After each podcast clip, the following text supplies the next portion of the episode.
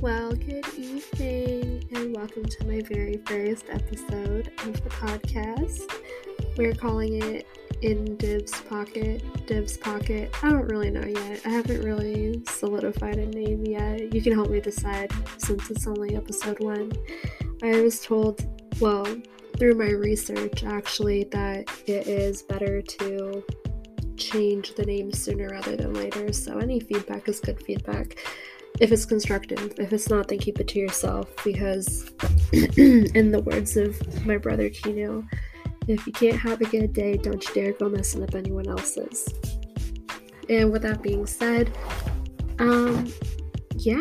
so this is the podcast. I'm still narrowing down the topics and, you know, what it is to just do the damn thing. I've honestly been really depressed the last few months, and I'm kind of like coming out of it now a little bit, and it's been a challenge, but you know, I've got really great support systems in place, and I'm in a better spot now. So yeah, I recently finally got the courage to go to an all-inclusive resort by myself, and I do go traveling by myself quite a bit, but I've never gone to an all-inclusive resort, let alone by myself, and it was an experience. There was one really nice lady on the entertainment team, and she was so cute.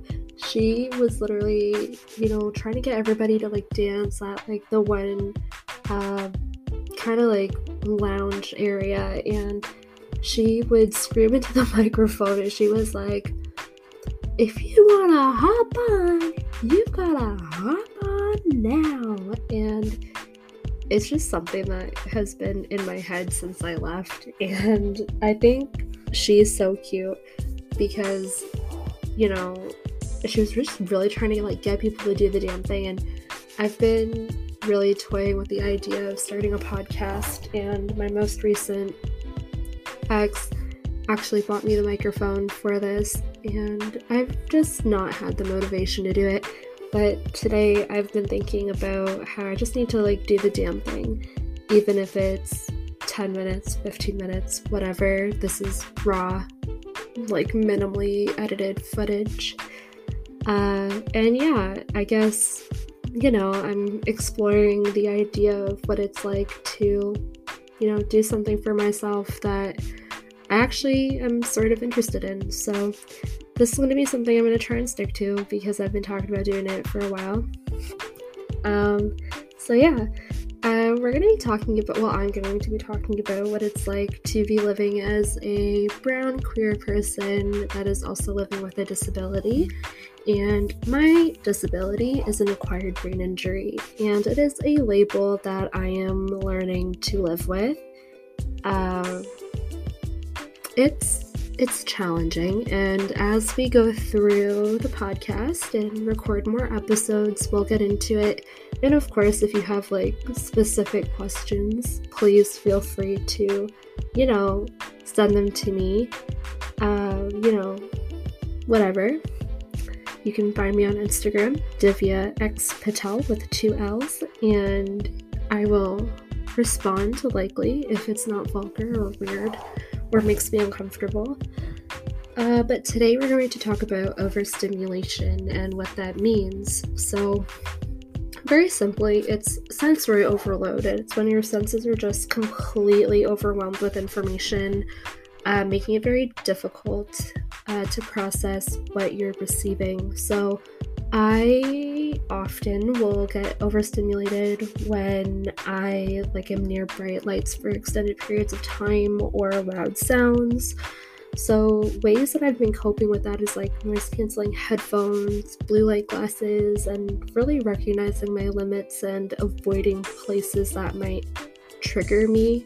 Because when I do get overstimulated, I get really irritable and snappy and bitchy, and It's just something, like, even malls just get me so bad, and that's why I have to go, like, during quieter times where there's not high traffic of people. Yeah, like, even, like, things like driving. I find that I get overstimulated while driving at times, and I do sometimes have a little bit of road rage. Yeah, like, these are not parts of me that I think are cute or very nice, and so I have to, like, really be conscious of the things that I'm consuming, where I'm putting my energy, how I'm using my energy, in order to be, you know, more conscientious of how I'm living my life and what it's like to live with a disability, because it can be exhausting to try and function when you get overstimulated so easily, like daily, maybe like multiple times a day.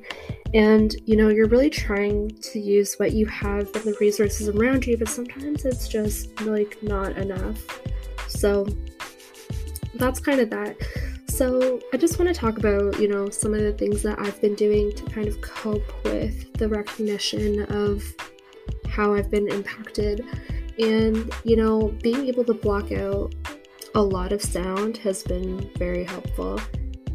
Blue light glasses and the tint, soft lighting, going to places during quiet hours, or going to, you know, spaces that don't necessarily have children have also been really helpful for me, mainly because I found that even the gym that I go to has multiple locations where even teenagers go, and they're like, you know, they're being belligerent sometimes, and they're like, you know, throwing weights around, slamming them on the ground, and, like, you know, being monkeys at the gym. And, you know, going to an adult-only space typically is better for me in terms of being around people that know how to, quite frankly, behave themselves. So, you know, being aware of where and how I'm spending my time has been crucial. And also, you know, knowing my limits and staying within it. So not going to things like super loud bars or going to clubs have been, you know, kind of my jam lately. I've become kind of a grandma, as my roommate says. He, like, jokingly says I'm a grandma. I think it's because I started calling myself a grandma first, and then it kind of just continued on. But yeah, so this is what it's like to be me sometimes. I realized that I really need to, like, stock up on things like Tylenol and snacks and my water to really get me through the day so that I can, like, stay focused. I also often have to, like, remind people around me that I'm very forgetful and that I might forget things that they tell me, which is really embarrassing. But as much as it gets me out of things sometimes, it also makes me feel really bad that I am so forgetful now. Like, I can see the frustration on my siblings' faces sometimes, because there have legit been times where I thought that I have left my wallet, like, at an establishment, and made us, like, do, like, a whole 20-minute hike to try and find it, just to find out that it was where I thought it was the entire time. So it's kind of like that. Or, you know, doing an assignment ahead of time, forgetting I did it, and then doing it twice. Yeah, not my proudest moments, but they're moments, and they're just things that I'm trying to navigate and not beat myself up for, because, you know, after it's said and done, it's kind of funny, but in the moment, it's very stressful. And, you know, I'm trying to stay organized and stay on top of my shit, and, you know, try not to burn myself out before I even start, because a girl knows this semester's gonna give it to me without lube. Like I thought last semester was bad, and no, this semester is holy shit. And this is just week one, bro. Like, so I think I'm gonna be doing my podcast, like, after my Tuesday night class, just because It ends at like 10:30, and obviously I'm not going to be doing any work if I'm being real with myself, but I can do something for fun, so I think it'll be this. And I have like a list of topics and things that I've drafted out to talk about, but you know, again, if you have like anything you want to hear or any questions, like let me know. I'm open to hearing about it, and anything else that you might, you know, want to chat about. Also, I will be taking on some guests.